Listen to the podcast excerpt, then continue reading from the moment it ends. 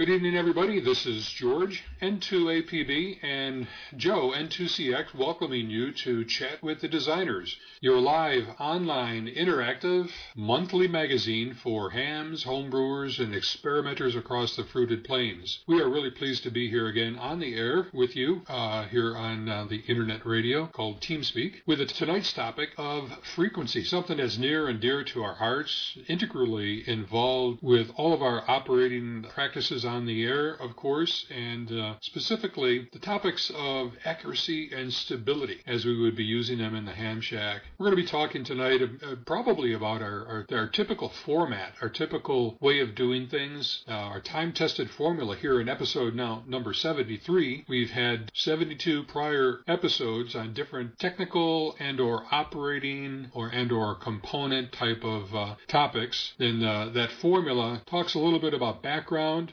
talks a little bit about types of equipment or ways, uh, techniques dealing with the topic of interest. And then uh, we have a project that really focuses on principles that were discussed during the program in a very specific way that is fun to build, that is useful to use there on the bench, and something to really draw you in and be illustrative of of the principles we're talking about. So that too is tonight's uh, formula, and we have a really, really cool project. We'll talk about that a little bit downstream, and uh, we think that you're going to enjoy that. Before we get into that, just a, a brief background um, on kind of what's been happening. We restarted Chat with the Designer program earlier in the year, I think in the January or February issue, and then uh, kind of announced some directions with respect to the SW30 Plus project and things that we're going to be put in motion and wanted to give a quick update on that specifically too because ultimately that still is in motion. So if you are questioning, you know, like what happened to the Elmer 101 series and the step-by-step uh, build-up of the project, and most importantly, from many's perspective, uh, the kit availability of the SW30 Plus, reintroduction of that, that is all still in progress. Both Joe and I, coincidentally, were interrupted by um, medical issues in that time period. and We sort of had to take a bit of a hiatus relative to taking care of ourselves. But we are back online now healthier in general to speak on these different topics going forward. So we're, I for one, am, am pleased to be back. Joe, are you uh, are you uh, ready to rock and roll as far as being here with uh, chat with the designers again? Oh, absolutely. Yeah. Um, hello, all. Glad to be back. Glad to be um, in good health and um, able to um, able to participate and uh, to uh, run these darn things again. Um, it's unfortunate, but uh, you know, life happens and um, you deal with it and you go on. But we're back and we're back jumping in with both feet. Yep, indeed. In fact, I think better, uh, more, but healthier for for the most part as well too. So this is good stuff. And we really missed it because uh, the, the, the, what we really enjoy and get out of this, and hopefully what everybody else does too, is gain a little bit more insight to the techniques and, and principles behind what we do and love doing it with uh, ham radio and we like building. So that's uh, a very practical aspect of our watering hole here. So um, with that kind of a background, I wanted to set the stage for what is happening going forward. And fundamentally, I am uh, I've been ordering the parts, and it's not yet complete for the SW30 Plus. So that's still ongoing, and we estimate that it will probably be not next month, but the month after, which would be October. So we're looking for October uh, episode of Chat with the Designers is when we're really really going to launch the uh, SW30 Plus uh, project in the Elmer 101 series. And at that time, the kits will be announced and uh, available as being available and orderable, such that people here on the chat with the designers will be able to order the kits and actually build up the first part in a, in preparation for the first episode about that. So that's that's kind of the plan there. But the time between now and then is focusing on frequency, and uh, there's a lot to focus on. If you you've taken a look at the whiteboard for tonight. Okay, from uh, uh, let me just elaborate a little bit more then. Um, we're going to have a very cool project. We're going to work to that point of talking about it here in just a few minutes. Um, first, we're going to be introducing and talking about uh, the topic of frequency in general, kind of a background theory of operation for typical frequency counters and so on. It might sound kind of mundane, but it's it's really cool. So, Joe, with that kind of uh, background and stage setting, maybe you want to kind of lead us off and talk about uh, measuring frequency, maybe some of the history and background, uh, and uh, how how's it done? All right, thank you, George. Yeah, well, um, it is it is very interesting. Um, I've had the good fortune of um, getting into ham radio when frequency control was um, was uh, much less sophisticated than it is now, and uh, has grown up. Um, and I've I've grown up and gained knowledge over the years on how to do it and how to accomplish things. Um, I just want to say, starting off, that uh, hams are particularly um, um, intrigued with frequency, and in fact, um, at one time the ARRL had a bumper sticker that said "Hams do it with more frequencies," and I suspect that was before um, the tenure of Kay uh, Craigie, but uh, as the ARRL president.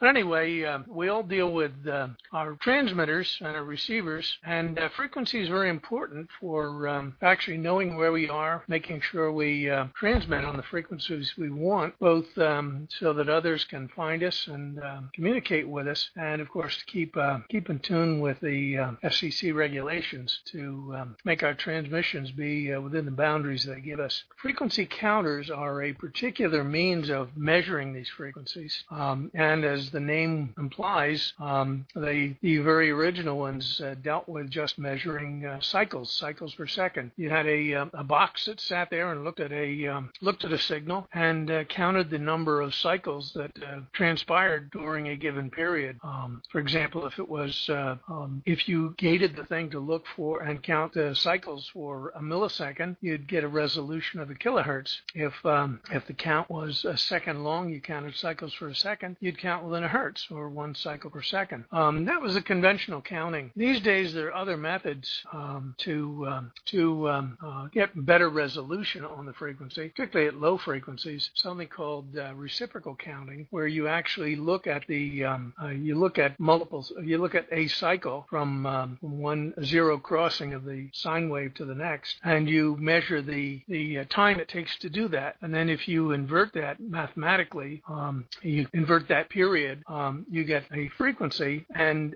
depending on how many, uh, depending on exactly how you do it, you can get a lot higher resolution of um, frequency measurement, particularly at uh, lower frequencies. And uh, there's some very fancy techniques used to do this. We have some uh, references, and there's some text um, in the um, in the whiteboard that goes into this. Um, it's a very handy thing, uh, particularly when you're dealing with uh, um, audio frequencies or lower frequencies, to get the resolution to better than a hertz, um, which might be extremely important. And indeed, uh, frequency resolution, frequency accuracy, and stability that counters help us uh, measure can be very important. Um, you know, most uh, most signals on the air, uh, you don't have to be really fussy with. Um, with CW, you want to be probably within 100 hertz or so, 100 cycles per second, so that um, you get the right beat note. For single sideband, uh, probably uh, 20 or 30 hertz um, accuracy is uh, required to minimize the Donald Duck sound of somebody's voices.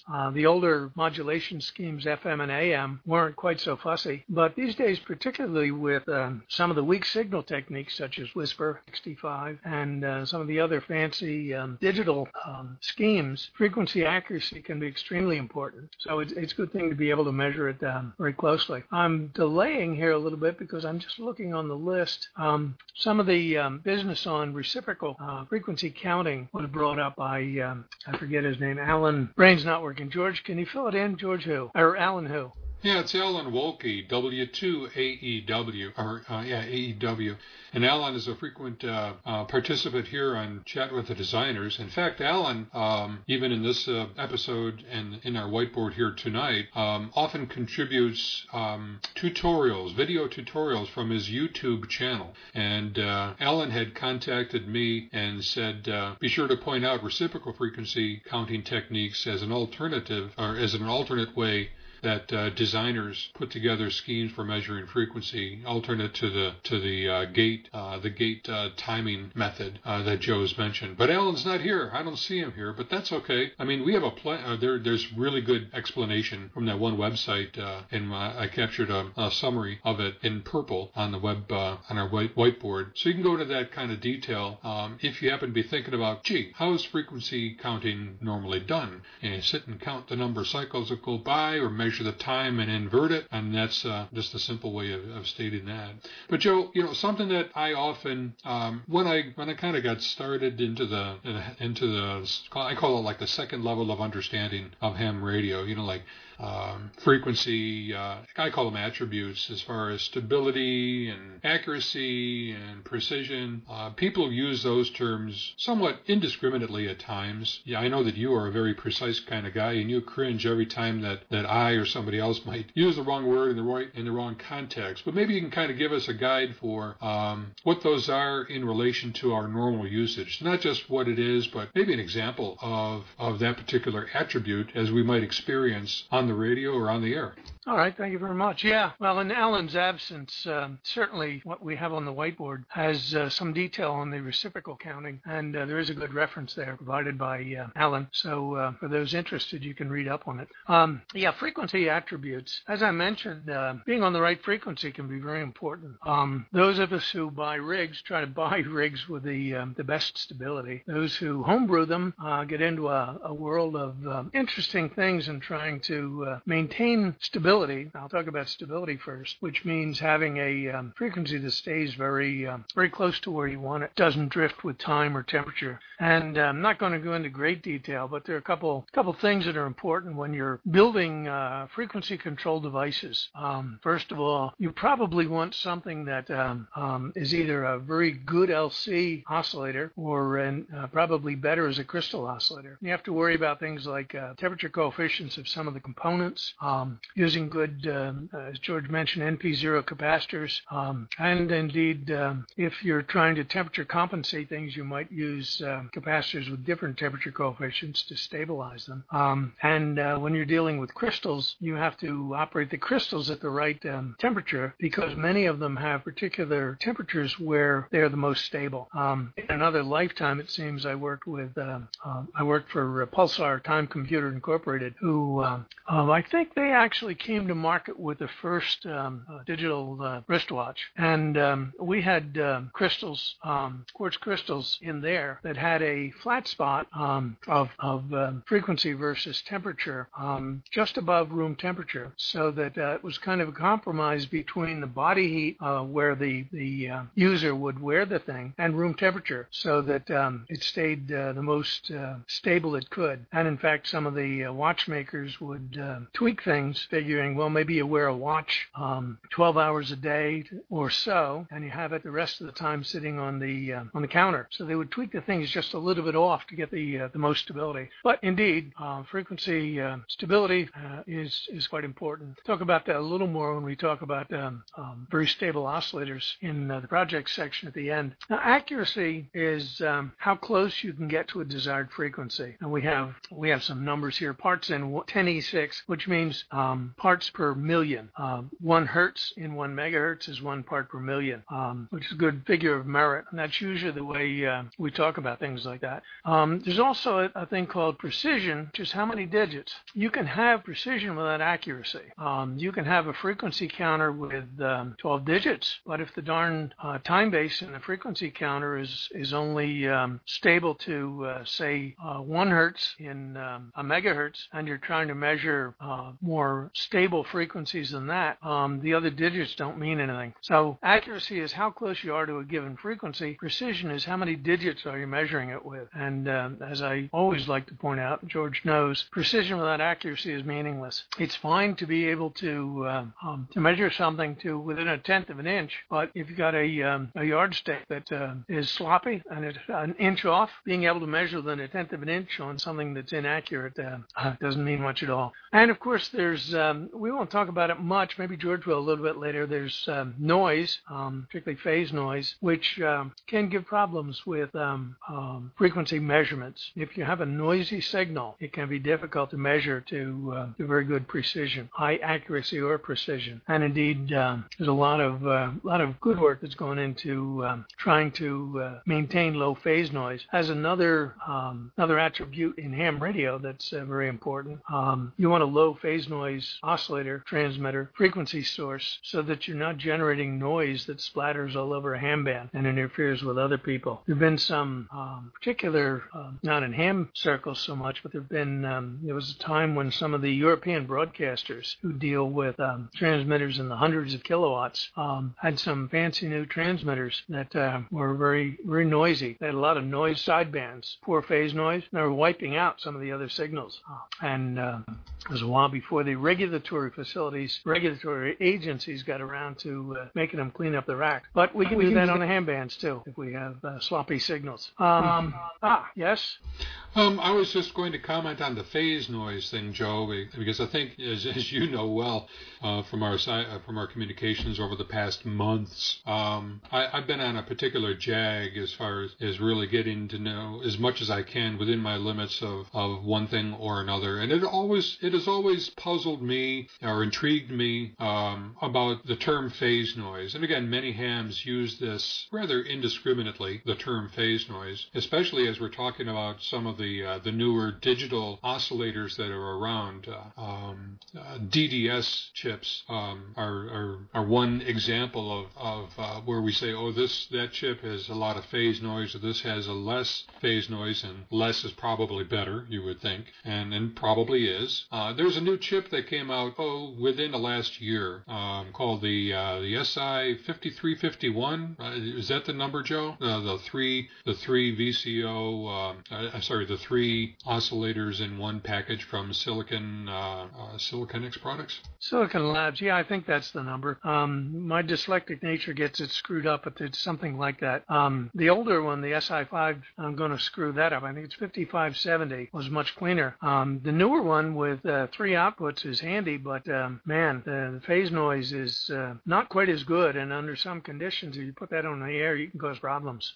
Absolutely, and I think that's the point I wanted to bring up. I mean, we all listen to a number of uh, or read a number of lists, listservs, news, um, uh, email lists, and oftentimes is discussed the um, the spectral purity of a given product or component. And whenever anybody mentions this three um, oscillator ver- on on a chip uh, version from Silicon Labs, they they mention that the phase noise is not as good. So, anyways, coming back to my point is, is I really got down and dirty and reading everything I could, making a fabulous collection of reference materials some of which are located here on this web uh, on our whiteboard. Um, but equally important was how to measure it. I, Joe and I are both of the uh, of the belief that it ain't real until you can measure it. So saying that uh, you know this antenna is doing a great job. I talked to Japan yesterday. Really doesn't have much merit or value other than an intrinsic. Oh, gee, that's cool. But if you can measure your antenna performance, if you can measure your signal output, if you can measure the phase noise of your signal, um, one can speak with more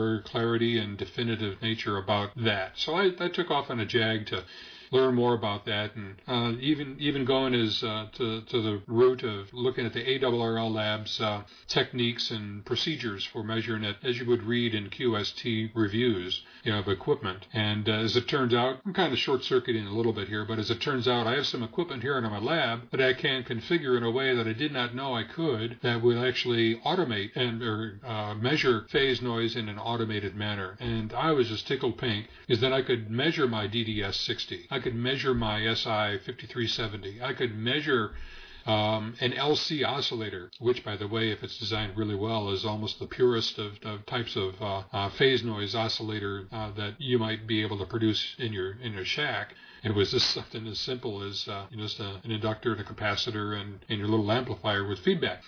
So um, I went through all of that and really got uh, tight with noise and phase noise. And all of this comes to the topic that we have here tonight of, of frequencies and oscillators that generate you know the frequencies and the phase noise that is associated with uh, uh, with everything. And we're not going to get any deeper than this, but you can. It is quite uh, uh, quite fascinating to understand how phase noise does impact uh, the spectral signal that you are generating and things that you can do to measure it, to reduce it, to minimize it, to compensate for it. Um, and those are the things that we're really going to be talking about, especially in our uh, in our chat with the designer project uh, a little bit uh, in a few minutes when we get to it. Okay, um, with that in mind, or with that uh, now in hand, I wanted to transition to the cool projects, uh, what we call as the cool projects portion of the program. And here we take a sampling of uh, cool projects and show a little bit of, um, illustrate the points that we've been making thus far, in this case about measuring frequency, and also give links um, and background information about the uh, some of these things as how they're used, how they're built, and we like to give good tips uh, to uh, to listeners here as far as like what you can do to do it as well. What you can do, for example, on this cool project uh, that's in section A under frequency counters. There's a first cool project um, uh, from uh, EI9GQ, which is a heck of a call sign, by the way, if you put that in capital letters. But anyways, um, um, I forgot his name, but he, he designed a really cool simple frequency measurement um, e- equipment that was done with uh, a PIC controller, microcontroller, and you too can do it because the design is all online, the source code is online. I'm not sure if the uh, the PCB is online. But Joe, we did something kind of similar with our friend uh, from the NJQRP, Mark Phillips, uh, G7LTT, and um, uh, he kind of spearheaded a similar type of con- uh, uh, counter project. isn't that right? Indeed, it was. Yeah, it was a, a very simple PIC counter, um, extremely simple. I think it may have been even been a club project. I just resurrected mine um, back a month or two back uh, just to get something counting, and um, the only thing that uh, the limitation that uh, got to me, well, got to me, the limitation that uh, made it less than 100% useful for for my purposes was that it only had a resolution of uh, 10 hertz. I was trying to measure some stability of some um, uh, oscillators, and uh, 10 hertz resolution was a limiting factor. But for many purposes in the ham shack, was just fine. Oh, absolutely. Kind of to paraphrase uh, uh, Dirty Harry, uh, one of his sayings, and it, truly is a paraphrase here, so work with me on this. A counter's got to know his limitations. So something along that line is that you got to know what you've got in the form of your equipment in order to know how to use it to count frequencies in this case. Um, but, you know, for a simple low-cost way to measure, in this case, up into the VHF and UHF range with a prescaler, it's, it's kind of fun to build something and actually use it, and uh, uh, that's where a lot of us get the thrill from. Now, the next item on our list here that we show is, uh, for lack of a better name, is called the eBay frequency counter. We don't know who did it, when they did it, why they did it, how they did it, or the details of it, but both Joe and I, and uh, let's see, is Dave here? Um, 87JT? No, he's not. Oh, he is. Dave is here. So Dave has one of these things as well. It is a way, way cool frequency counter. As you, as you can see, it's got eight blue digits that, and it's got a microcontroller in there that is uh, through two buttons that sometimes are mysteriously uh, functioned behind them. You can control LED intensity, sampling rates, um, uh, sensitivity levels, uh, IF offsets, and all that. I think on the order, Joe or Dave, was this about like 15 bucks off of eBay? Yeah, on that order. Not bad. Not bad. Less than 20 for sure sure. Um, a real bargain. Oh, bargain is to say the least. I'll tell you. I got two of them. If it, if works. it works. I got two of them, and one worked.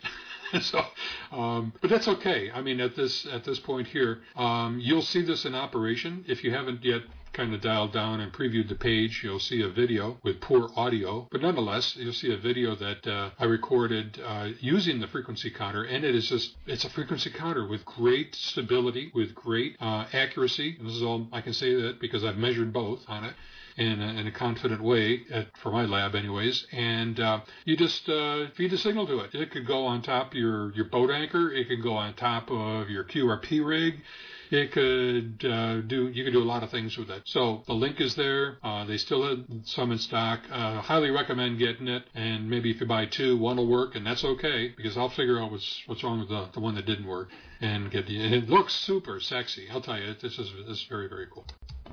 Dave, uh, Dave. Oh, I'm sorry, Carl. Did you have a question?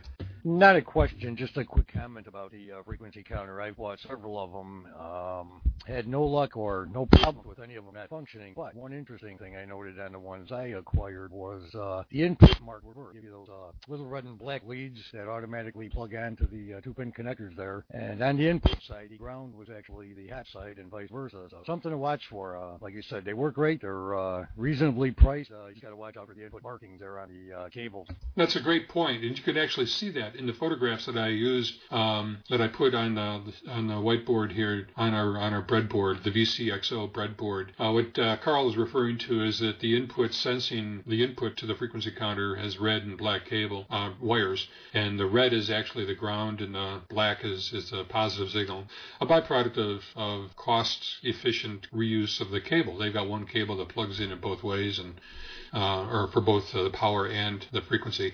It doesn't run into a pro- you don't run into a problem until the common the ground of both the input and the power supply might be connected together, whereupon you will find out pretty quickly that, that something's not working. And no, that was not the cause of mine, not my first one not working. But good point. You always have to watch out for the deals, and that was a puzzlement to me when I looked on that and saw the back uh, color coding. The next item we show there. Um, oh, somebody else. Uh, just questions. Does it come with any documentation? Uh, there's some online documentation. There's also a, a QRC code that you can, uh, or QR code that you can scan if you have got the ability, and it downloads a manual that is what we lovingly call, uh, well, politically correct. It's Chinese English. I mean, it, it's not described too well at all, and it's rather confusing. So if you're interested, or if you have one, or if you want the manual, what Joe and Dave and I have been doing is kind of decoding and up, uh, clearing up all of the functions that we think are available, and I've got a document that we can forward to you. So that that's that's kind of good. Now, item number three is a frequency counter um, that I have here on my bench. And of course, we're talking about things mostly here that we've used, have, or have tried. Um, and I'm giving you some, we're giving you some good recommendations here. Now, this thing here, the uh, HP 5328B, is not your average run-of-the-mill kind of uh, fluke DVM or a small DVM, a handheld multimeter or something. Although those would be good thing to picture here too. But uh, I wanted to point out this one because it's also used a little bit later in the program pictured in our, our in our tests is a frequency counter or what's called a universal counter that can do a couple of things really well. Now it's listed. I gave you the eBay listing for that, and it comes up as something like several thousand dollars. Don't be turned off by that because I got mine for like 150 dollars at uh, Joe. What was the Hamfest uh, that we went to that I got this thing at two or three years ago? Was that Timonium? I don't recall. I yeah, remember yeah, getting it. it. I don't remember which one. That was it. It was Timonium here in the uh, Baltimore area. So um, I got this thing off the floor, and um, he turned that on and had a test signal, and it worked. So I figured, well, sure. I took it home, and wow, it was really cool, and has worked ever since. The cool part about this, as I've listed there, is that it can measure time between pulses, so between two edges that are kind of close, which is really nicely suited for measuring uh, measuring phase differences. Is, is the simple way to say it for now. Um, obviously, it's got great measurement resolution. Joe, we didn't talk about resolution, but it's a little bit obvious, but still, it's it's got good resolution. And the cool part is that it's got an external um, clock, a reference clock input on the back side. So instead of using the onboard time-based clock, which in itself is pretty good, uh, it, it, measures pretty pretty well, um, and I can stick in a very good, a very good, uh, known good 10 megahertz uh, reference clock, and thereby get a very good um, signal um, measurement, uh, frequency measurement on, on those displays. And that's that's cool for a variety of reasons that if they're not apparent, I'll, I'll point them out a little bit later on. But that kind of flexibility is just very, very nice. And uh, I would urge you to. Oh yeah, the third, a third really good point is I've come, I've come to appreciate the value of having an HPIB. Sometimes it's interchangeably called the GPIB, parallel bus on the back of some measurement equipment. There's some cool uh, software and adapters from a guy called KE5FX. He is also referenced here, an incredible measurement and time frequency guru, uh, Time Nut, as uh, as we call them, and he's developed developed a really really good software package for the PC that's able to automate some measurements. Um, like I mentioned, the phase noise measurement before. So um, I'm able to measure, in this case here, stability, frequency stability measurements to come up with uh, a certain attribute of, of um, frequency measurement, stability measurement. Um, I won't talk about it right now, other than to say it's ADEV, A-D-E-V, or Allan, oh shucks, Joe, what's it called? Allan deviation? Uh, you know, I got a mental blank. I, I think that's right. Yeah, it's called ADEV. Um, let's go down now, Joe. Why don't you kind of introduce and take over the WWVB receivers? Just as early as uh, this afternoon, or recent as this afternoon, who was it? Um, Jim, NI5, NI5B, was asking me some questions about this. So I was explaining things to him the value, the benefit of using WWVB And then especially if you would mention um, the, the popular uh, but no longer available CMMR-6P-60 module. So what would you do with those modules and how would you use WWVB? Okay, yeah, thank you. That's that's been something I've played with over the years quite a bit. Um, National Bureau of Standards, I'm sorry, the National Institute of Standards and Technology um, has some time stations on the air, time and frequency stations. We're all familiar with WWV, I think, on the uh, on HF, but uh, they also have some stuff on um, LF. Uh, WWVB at 60 kilohertz is out near uh, Fort Collins, Colorado and they transmit um, a, a, signal with a very, very um, accurate, uh, very stable uh, frequency source that uh, can be used uh, as a frequency source and also as a time source. Um, you, you, hear uh, the term, and I'll use quotes around it, atomic clocks, um, which has other meanings, but uh, you can buy clocks that are synchronized to WWVB that um, give you very accurate um, time, and you don't have to worry about setting. You don't have to worry about them drifting. And if you're in the right place here on the East Coast to even work here. Works better farther west, but um, I have one on my wall in my uh, living room that works quite well. There have been a, uh, several sets of kits, modules that um, have been available over the years. George mentioned the um, one very popular one was available from DigiKey for a while. It's no longer uh, no longer available, unfortunately. But there are others that um, have a small loop stick antenna. Imagine that a little loop stick antenna, and you're receiving an LF signal from uh, halfway across the country. That's a astounding. Um, little PC board, and um, these things generally um, will give you time code pulses that you use for time um, resolution. Some of them also have um, an output on 60 kilohertz that you can use to synchronize oscillators in your shack. Um, is one shown here with a link that is available for purchase uh, outside of the uh, European Union for 7.95 pounds. I've not uh, sprung yet, but I'm going to to buy one just to experiment with very, very simple thing, and um, you can receive time with it. And time is um, intimately involved with frequency. Um, there's also uh,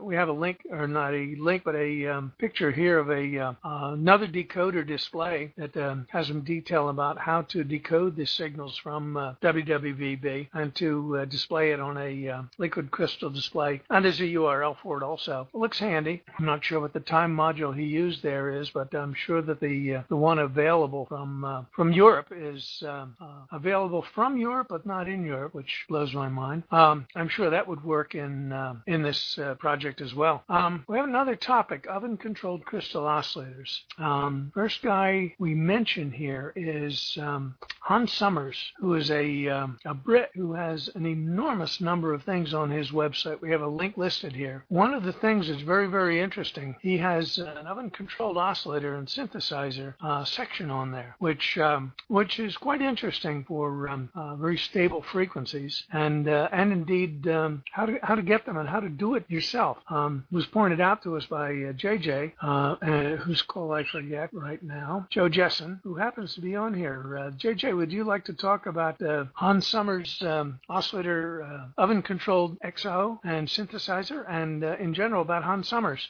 Well, well must, have, must have caught him when he's not there. Did he duck out?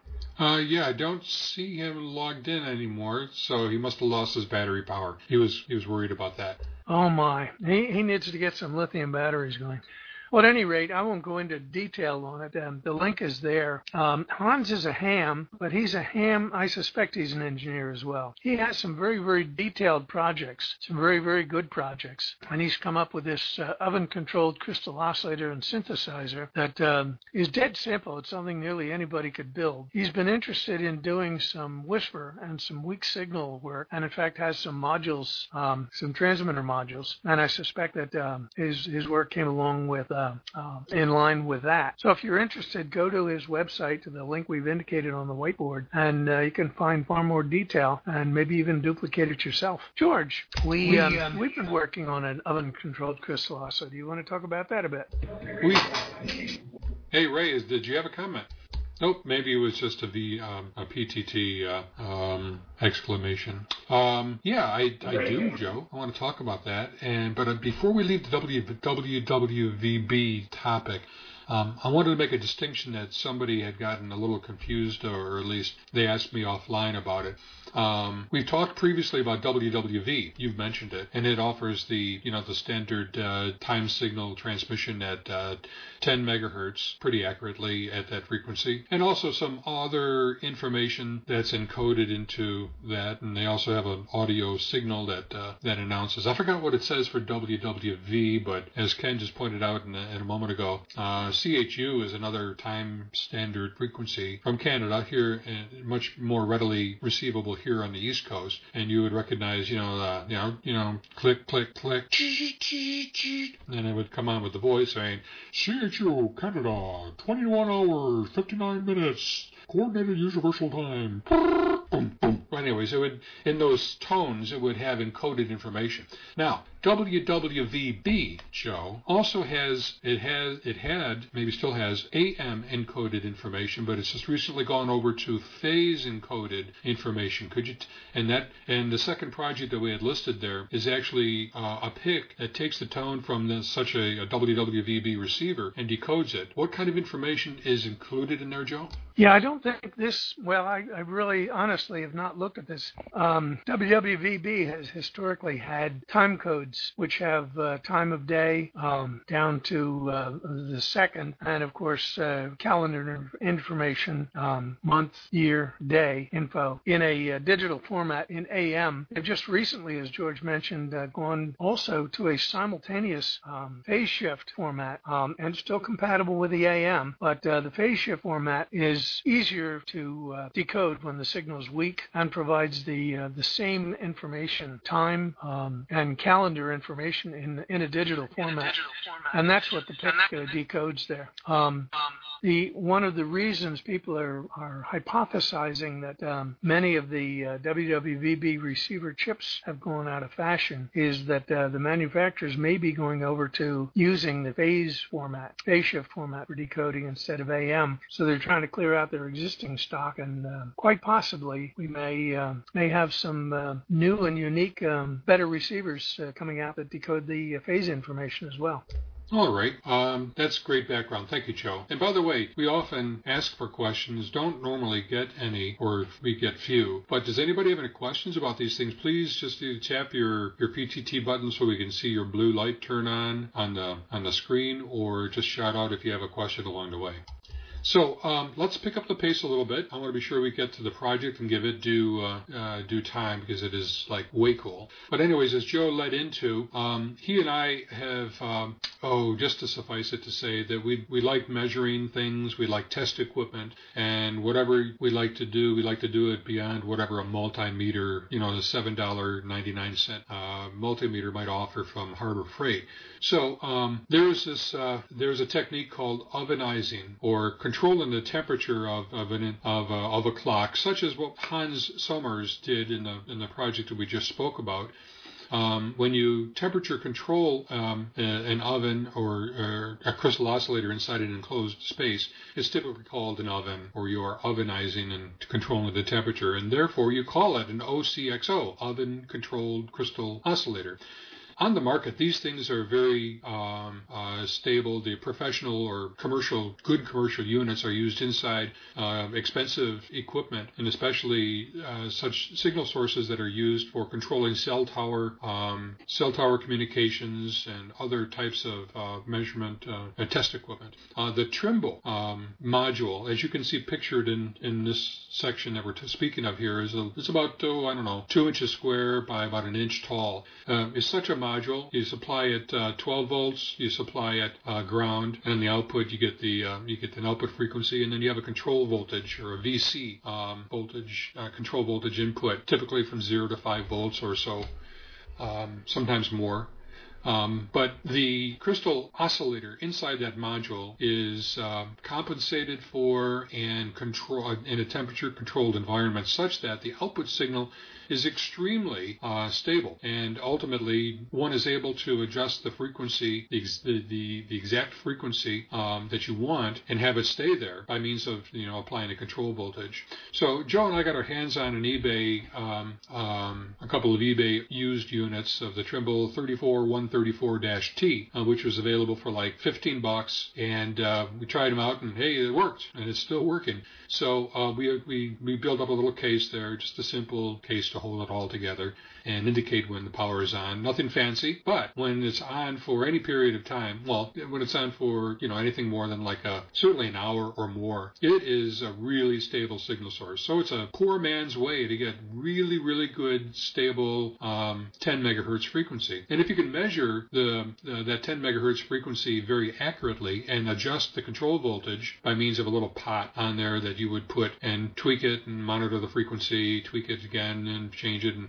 the over a period of time, you would get that to be as accurate as you need it to be, as, as, as accurate as you can measure it.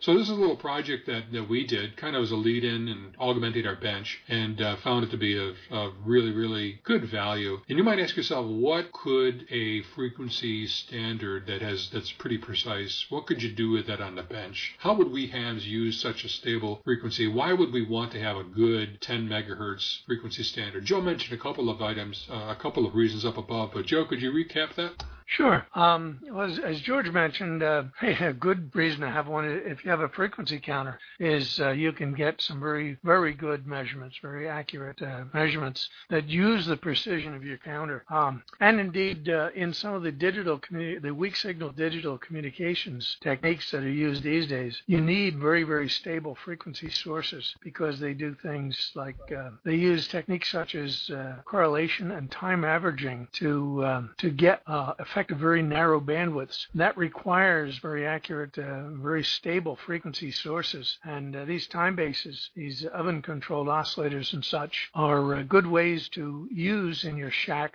uh, to derive uh, the frequencies you're going to use for very stable uh, transmissions for the um, for these low signal um, coherent communications techniques. A lot of words, but um, if you're doing things like um, JT65 and to a lesser extent WSPR, and there's another JT uh, technique, JT9, I think it is. They need very, very stable, very accurate frequency control, and um, these uh, stable oscillators let us uh, let us tweak and uh, get the control we need.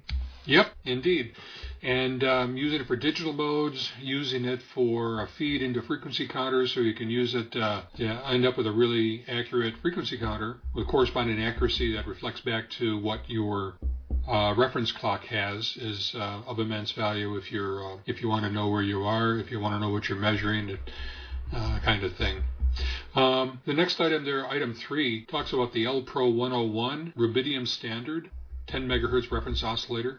Um, again, during my uh, my recovery period uh, from my back surgery in the in the springtime, um, Dan, do you have a question?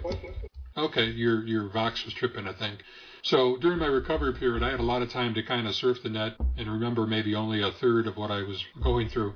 But that's when I really got into um, digging deep into the issues of frequency standard and so on.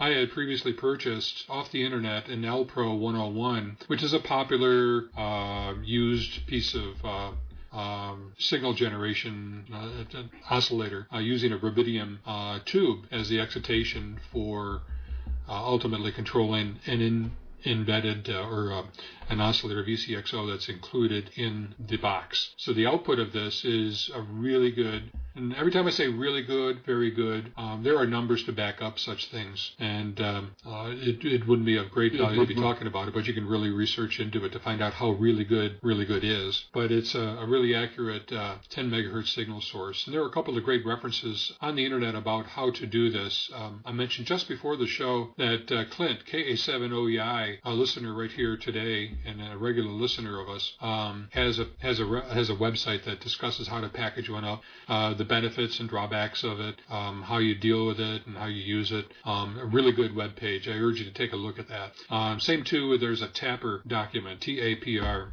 um, document that uh, that addresses the same kind of thing. But for like $175 or so, you can get yourself a rubidium standard which in the scheme of things is better than an OXO, OCXO, and, but not quite as good as a cesium clock that comes down from, or uh, the uh, uh, the cesium-based timing that comes down from the GPS satellites. But I wanted to point this out because in the next section, where I say measurement in action, I actually have pictured the uh, a portion of my bench that is dedicated for the time, accurate time and frequency uh, uh, based work. And I've got that Trimble OCXO um, up on top of my Rubidium Standard, the Pro 101 packaged up in that longer, uh, the, the, the beige rectangular package with the keypad and display on front. And that is all sitting on top of the HP 5328B that we talked about uh, a little bit earlier.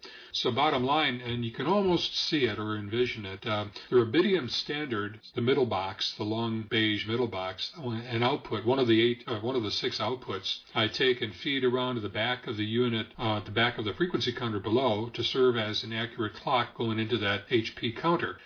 Now, the Trimble uh, OCXO up on top, the little box that Joe and I made up, is up on top, and I feed that output down to the input of the frequency counter, thus being able to very accurately measure the frequency of the OCXO. Now, I don't know at what point it was measured, but its stability, or I mean, it's uh, it was being measured at. Oh, Joe, do you know? Do you remember? Let's see if that's a kilohertz reading. Uh, point. Um, is that like um, 40, uh, 38 hundredths of a hertz less than 10 megahertz? So it's like 0.038, 0.0038 less than 10 meg. Yeah, I think it was. Um, oh boy, 0.037, something like that, which would be um, a thirtieth of a hertz on that order. Yeah, I forgot what the actual settings were there on the on the um, on the unit, but anyways, it was like almost 10 megahertz, and it was pretty pretty darn good, pretty darn close enough for like 99.9999 uh, percent of the usages that we have here on the bench.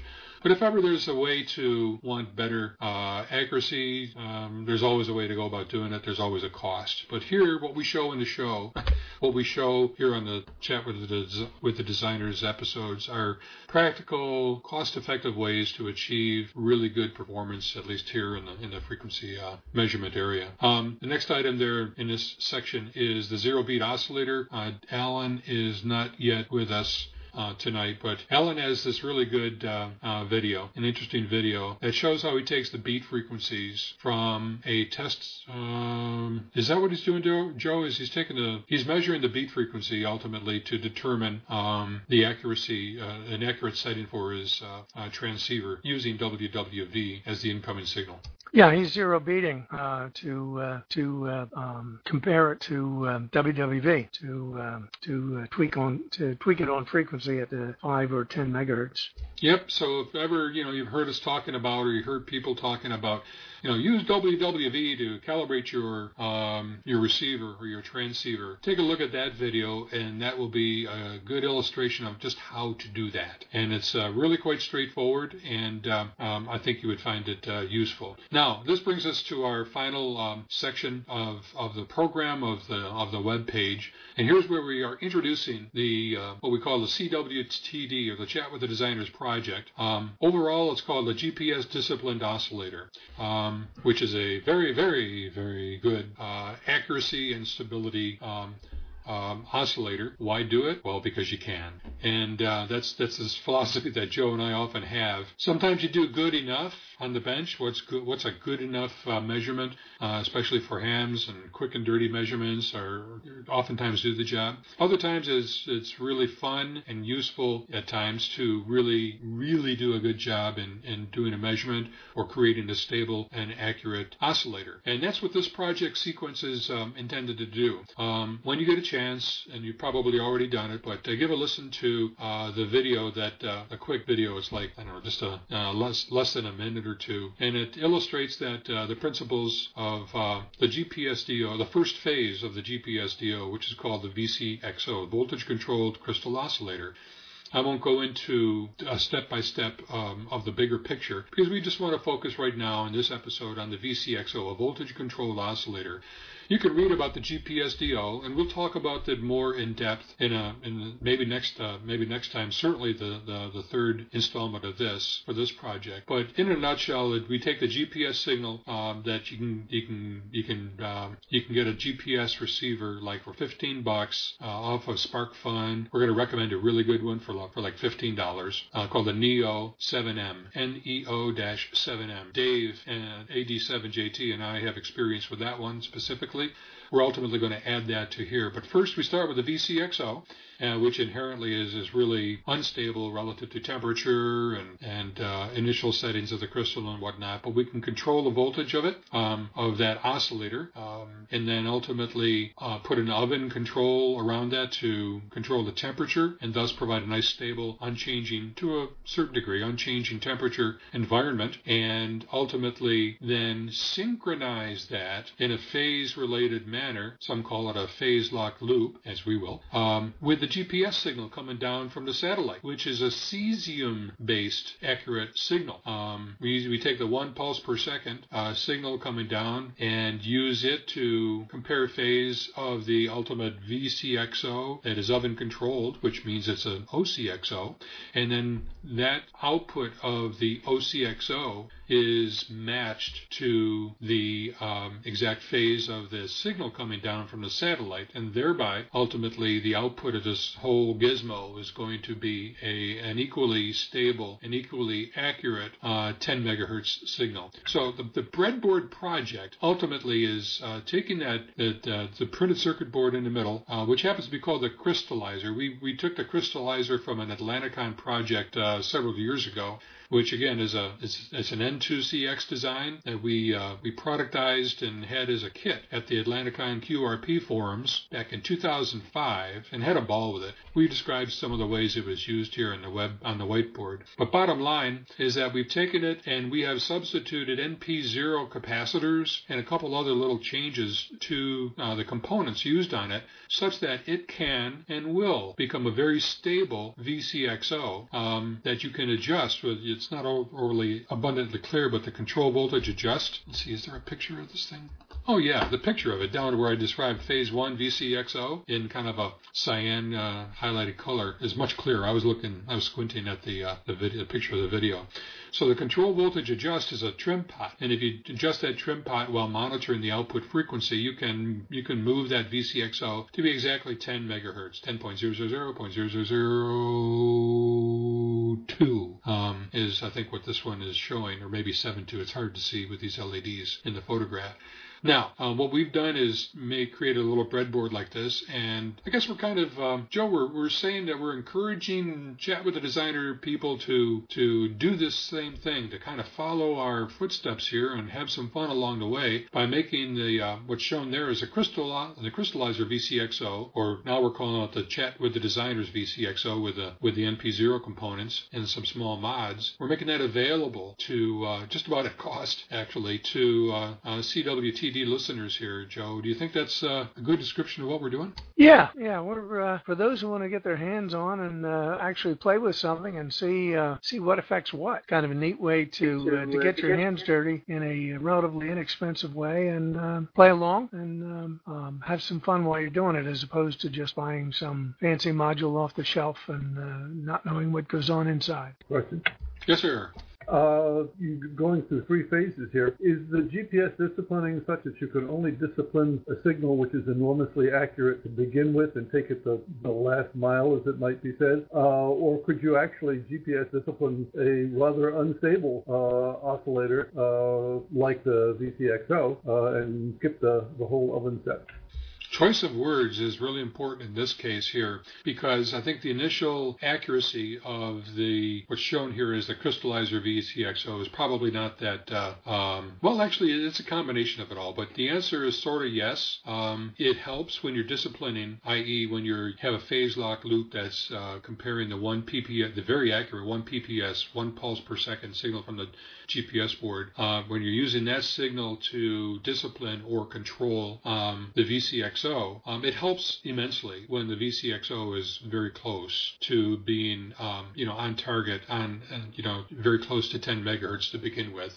Um, frankly, I don't know. Others might be able to comment more intelligently about, uh, you know, how far away from the target uh, frequency can the original VCXO, or this is going to really going to be the OCXO when we phase two add an oven to this thing. Maybe something like Hans Summers' um, oven. If he's got enough of them, we can get a deal on it perhaps. But um, when the v, when the GPS signal is trying to discipline an OCXO, um, it's a matter of how well your phase lock loop parameters or how your phase lock loop parameters are set. There's all sorts of uh, um, factors relating to component selection, to loop uh, loop delay, um, and that determines how well or how long it takes a phase lock loop to to bring um, an OCXO oscillator into uh, a disciplined, accurate state. Does that make sense? Well, while you were thinking, I was thinking about it, and if the GPS disciplining only occurs once each second, then you have to have an oscillator that would be stable enough during that one second period to not drift significantly.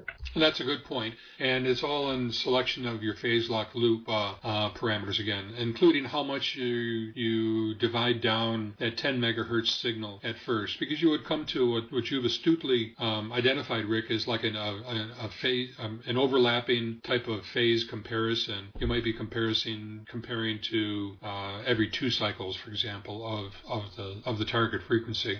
So again, for this discussion here, um, I think suffice it to say it should be pretty close. When we come time to talking about uh, the GPS disciplining, which is also referred to as a phase lock loop, um, we'll we'll be talking about things um, at, at that at that level. Still not super detailed, and certainly no equations and such, uh, but probably using a chip that's commercially available, that is the phase lock loop chip. You would be adding some resistors and capacitors, um, and then ultimately the output of that uh, uh phase lock loop component set would feed the control voltage of, in this case, the crystallizer, and uh, that would bring it under control. But that's a great observation, and it's all kind of intertwined and and, and such. So, uh, but that's the plan: is that we'll have a three-step, a three-episode um, achievement of this particular goal, and maybe unlike some of our other projects that were thought to be or wanted to be uh, three stages or three phases, and ultimately get to a completion state, then but they were left at phase one.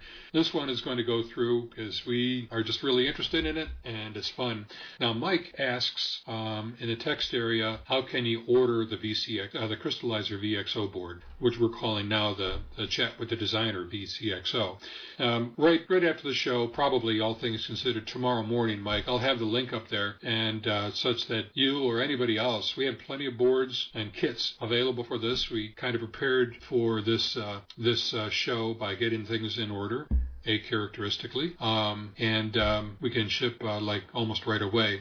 So um, the the price of this thing is like uh, I don't want to quote an exact number. I'm not, I, I haven't looked at it exactly, but it's almost like uh, uh, seven dollars and ninety-seven cents plus shipping. I mean, this is this is like very cheap. It's a simple circuit as you've seen, nothing but a bunch of uh, uh, resistors, capacitors, a couple of transistors, a regulator, and a cool device called a um, varactor, um, a variable, a voltage variable capacitor, capacitor diode uh, Joe, a voltage variable capacitance diode. Is that the right one? That's it, VVC. Okay, VVC. We've got a VVC in our VCO. Um, and that's what it consists of. So um, we'll be ready to, to ship that. So if anybody wants to really kind of build this thing up and play along, we encourage you to do so. we will have other goodies along the way, such that if you have and or can show us or demonstrate or uh, anyways, want to play along and build this thing up, we've got some other goodies that can add to the pleasure, double your pleasure, double your fun um, in uh, phase two. And uh, we'll have to wait a little bit longer for that to come about. So, long story of starting off measuring frequencies and kind of coming up to this project. Joe, can you maybe uh, ask for questions and then take us home? Sure. Um, I'm sure there's a million people out there with questions. Who uh, who wants some question? Who has some questions? Wants some clarification? Uh, maybe we can uh, tickle your fancy a little bit. Feel free to ask. Either we've um, dazzled you with brilliance or baffled you with um, some extraterritorial material. At any rate, uh, thank you very much for uh, participating tonight. We've uh, we've had a, a, discussion on a topic that's near and dear to our hearts, both as hams and as experimenters. George George and I. Uh, we've talked about uh, frequency, about frequency sources, the importance of uh, having good frequency sources, um, ways to think about uh, their importance, how to characterize them, how to measure them, and uh, ultimately um, we've come up with a project that we think will help folks come up with a, uh, a good stable frequency source, stable, accurate, and stable frequency source that um, will be the subject of a an ongoing project here on Chat with the Designers. To get your hands dirty and uh, to actually play with um, some of the techniques we're talking about here and um, put in practice some of the uh, some of the theory we've glossed over to uh, come up with a good good stable frequency source yourself. something that's close to the state of the art, at least for ham radio. Um, once again, thank you very much for participating. Please um, please refer to the um, the whiteboard. Um, keep a link for it or look on the Chat with the Designers web page. And indeed, um, uh, there's some excellent references there. We haven't had a time, haven't had any time to talk about them. There's some great references to uh, dig deeper into the subject matter. And uh, within the next week, uh, I'm sure George will be doing a uh, podcast. He'll be um, encapsulating uh, the audio that came with this that has transpired in this session and um, the um, oh shucks the um, the chat window that goes along with the TeamSpeak session so that you can see some of the byplay that, that we've had while we're doing this. Um, final question. Any any final chance? Any questions or uh, anybody want clarification? Go ahead, Pete. Uh, yeah, uh, you. Uh, this is not a question. This is some uh, explanatory material here. Um, somebody brought up the subject of Klockit, which is a company that is local to me. It's about an hour away from here. And I drove over there uh, last year, and just to have a nose around their their retail store, their outlet store, and so forth, I discovered something that was incredibly useful. It's not directly concerned with with this, but for any kind of uh, people who use battery operated clocks, uh, they had something that they did not advertise, I did not know existed, and so forth, which is why I like going to stores. Uh, they have what amounts to a UPS for a battery operated clock. And the way it works is that there is a little plastic cylinder that contains a AAAA 4A battery. And this plastic cylinder connects to a wall transformer. And the upshot is that this continuously charges the battery and of course uh, runs the clock whenever it is plugged into the 117 volt circuit. Uh, should the circuit fail, of course, the battery will run it for some period of time. They said three days, three weeks, whatever, depends on the clock. They also make a C-size battery. I've never seen a, a clock that took a C-size battery, but I guess there are some. Otherwise, they wouldn't have made it. These things are 10 bucks a piece, and uh, I think they're terribly useful. I have two of them uh, running in the ham shack and have been for, like I said, a year uh, keeping these uh, atomic clocks, atomic analog clocks running. And as some of us realize, they're kind of a pain to reset every time you change the battery. It's not the cost of the battery, it's the pain to reset. So that is one way of solving a problem uh, nicely and neatly. So that is my contribution tonight. Very good, Pete. Yeah, having just gone through the uh, business with the dang uh, so-called atomic clock battery having died and uh, having tried to reset the dang thing and having had to wait, um, I can appreciate that. I'll uh, not sure where here is, um, but uh, I'll certainly check them out on the web and uh, um, I'll query them about that uh, battery backup thing. Sounds good. Ah, I see the link. Very good. Thank you. Yeah, Thanks they're, a lot. they're, yeah, they're like the value added. They're in Lake Geneva, Wisconsin, which is uh, an hour west of here. Uh, here being uh, uh, at the moment Kenosha, Wisconsin. Okay, Rick, uh, you had a question or comment? Uh, no, it was an accidental press. Oh, okay. All right. Um, I think we're going to close it here, gentlemen, unless someone else has any more questions or discussion. last chance. Okay, nothing heard. Um, very good. Thank you all for participating tonight. I hope you show up next time, and we'll try to try to dazzle you with our brilliance once again. Seven three.